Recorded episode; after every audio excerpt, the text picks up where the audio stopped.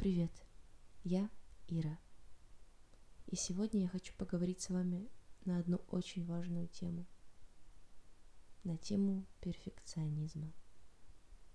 Как часто внутренний критик не дает нам сделать то, что мы действительно хотим.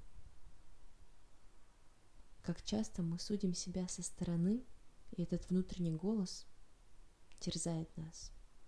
Если вам знакома эта тема, то данная серия подкаста для вас.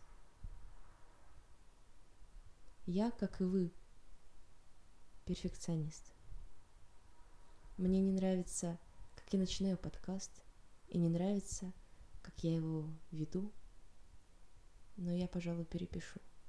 Нет, не перепишу. Сейчас только что вы могли заметить, как я буквально за секунду решила закончить свой подкаст и переписать его снова, прямо при вас, только что. Но я продолжаю. Знаете, эта практика помогает мне принять все таким неидеальным, какое оно есть. Голос, его постановку, паузы, ошибки в тексте. Я не хочу переделывать это аудио, я не хочу его вырезать, и даже если у меня будет неказистость или некрасивость в речи, я, пожалуй, ее оставлю. И да, внутри голос говорит мне, Ира, стоит переписать, но я не буду этого делать. И вместе с вами мы пройдем, наверное, все стадии этого перфекционизма. Как часто вы слышали, что кто-то внутри вас критикует ваше творчество? Ведь по сути творчество, оно не может быть неправильным. То, что исходит из вас, уже есть красота, уже есть то, что вы хотите донести. И любые искажения, неровности, шероховатости, они придают результату произведения особенную изюминку. Это и есть вы. Но почему-то этот голос заставляет не любить нас, эти неидеальности. Почему-то мы пытаемся подогнать себя под шаблоны.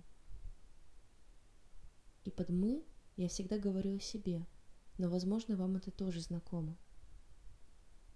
Шаблоны, видение красоты, идеи, которые вбивают нам в голову с детства, как должно быть, а как быть не должно.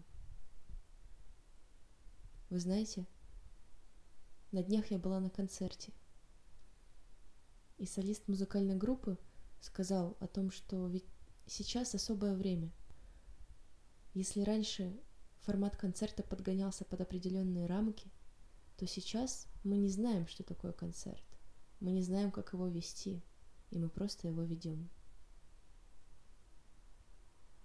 Многие творческие люди, в том числе и музыканты, и художники, и поэты, все они говорят о том, чтобы просто давать творчеству лица. Неважно, какое оно, красивое или нет для вас. Для кого-то оно может показаться самым красивым произведением искусства, даже если вы хотели скомкать этот листок и выбросить в урну. Даже если вам не нравится сочетание цветов на вашей картине, если вам не нравится собственный голос и то, как звучит ваша песня, если вам не нравится, как двигается ваше тело – как оно неказисто и коряво, угловато передвигается в пространстве просто потому, что вы его годами зажимали, не спешите останавливаться. Ведь никогда, никогда еще самые великие творческие люди не становились раскрытыми без преодоления этих препятствий.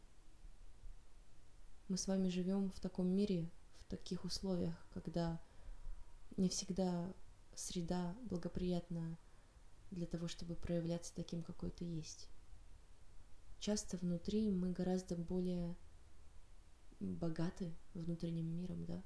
Мы гораздо более красивые, интересные, гораздо более свободны. Мы вообще другие внутри порой. Но условия, которые диктует нам общество, жизнь, система, в которой мы живем, да и наша собственная коробочка – все это заставляет нас искажать свое поведение и проявляться не совсем точно, не совсем так, как мы чувствуем на самом деле. Многие чувства мы просто не признаем внутри себя или проявляем совсем не так, либо обесценивая, либо искажая, либо заменяя один вид проявления на другой. Это может касаться самых высоких чувств, наподобие любви, счастья, истинного удовольствия. Много стигматизированных идей в обществе и часто неосознаваемые нами паттерны поведения просто влияют на то, как мы выглядим в своих глазах в первую очередь. Ну и, конечно же, в глазах других людей тоже, так как это все считывается, это все видно, это чувствуется на подсознательном уровне, когда ты зажимаешь сам себя, или когда ты не любишь сам себя, отчасти или полностью, когда ты не любишь, как некрасиво ты проявляешься. А любить ты не знаешь, как научиться, и никто не подскажет. И спросить-то не у кого. Да и спросить ты забываешь. Так вот, у каждого человека свой ключик к не то чтобы преодолению критика, хотя часто это борьба, но все же к тому, чтобы ужиться с этим внутренним критиком. Многие из вас, кто хорошо учился в школе или просто старательный человек или хороший ребенок с детства, любящий своих родителей, по сути, практически каждый из нас. Мы все пытаемся, стараемся понравиться, заслужить любовь. То есть так это себя проявить, чтобы подойти под какие-то параметры. Но мы с вами не это. Мы с вами другие. И смелость проявлять себя – смелость преодолевать и продолжать, и принимать все свои состояния и чувства параллельно с тем, как критик нас ругает, это целое искусство. И это очень достойно, достойно уважения. И в первую очередь я уважаю каждого человека, который, несмотря на внутренний голос критики, вечный анализ, самоанализ – он все равно двигается и делает, пускай маленькие, пускай никому не видные, но шаги. Я очень-очень уважаю и поддерживаю вас. И я одна из вас. Я часто смотрю интервью с какими-нибудь стартаперами или бизнесменами, часто смотрю интервью с творческими людьми, с музыкантами, которые отзываются мне. Их музыка мне близка, я слышу в их словах собственные мысли. Так вот, эти великие люди, они часто говорят об этом голосе критики, и их путь зачастую достаточно тернист и непрост, поскольку касаясь всего того, что как капуста наслаивается на тебя, ради того, чтобы достичь самого сердца своего, самого центра – так вот, касаясь этого всего, ты прилагаешь большие усилия, ты действительно трудишься. Тебя можно назвать воином света, воином добра. И не ради кого-то, а ради самого себя, чтобы просто жить. Чтобы просто быть, мочь быть. Чтобы чувствовать это ощущение безграничной свободы, самопроявления. Это ли не счастье?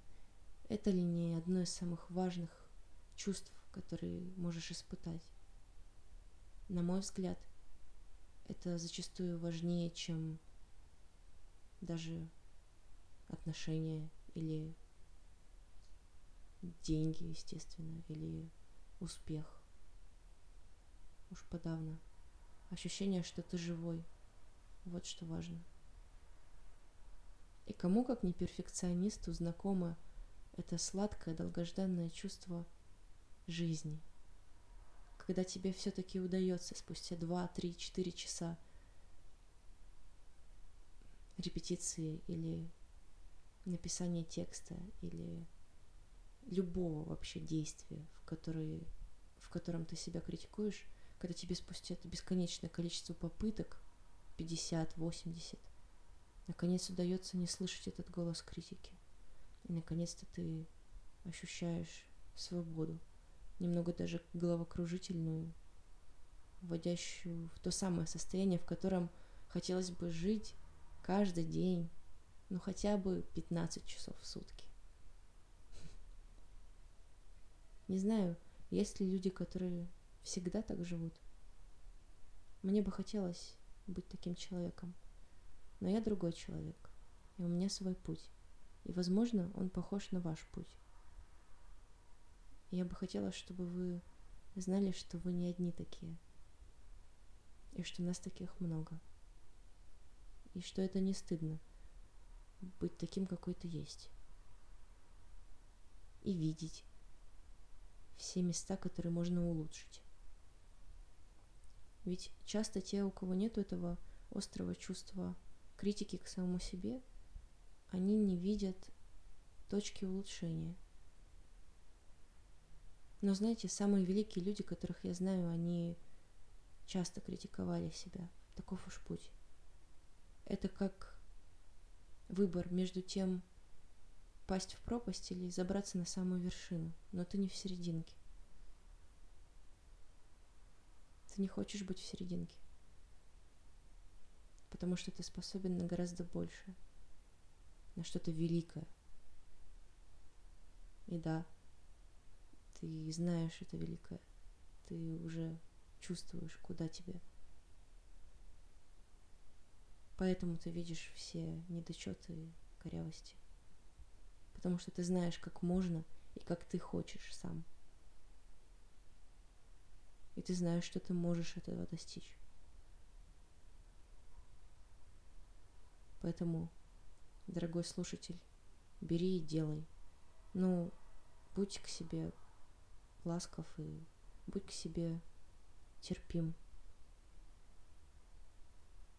И проживай все, что ты чувствуешь. Такой уж путь будешь чувствовать самые-самые разные эмоции.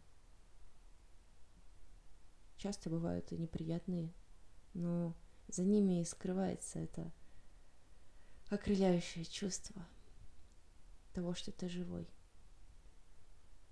Это тебе подарок такой жизнь дает. Если ты будешь двигаться к самому себе. Если ты будешь, несмотря ни на что, проявляться. И у тебя все получится. Спасибо за внимание, сил и успехов.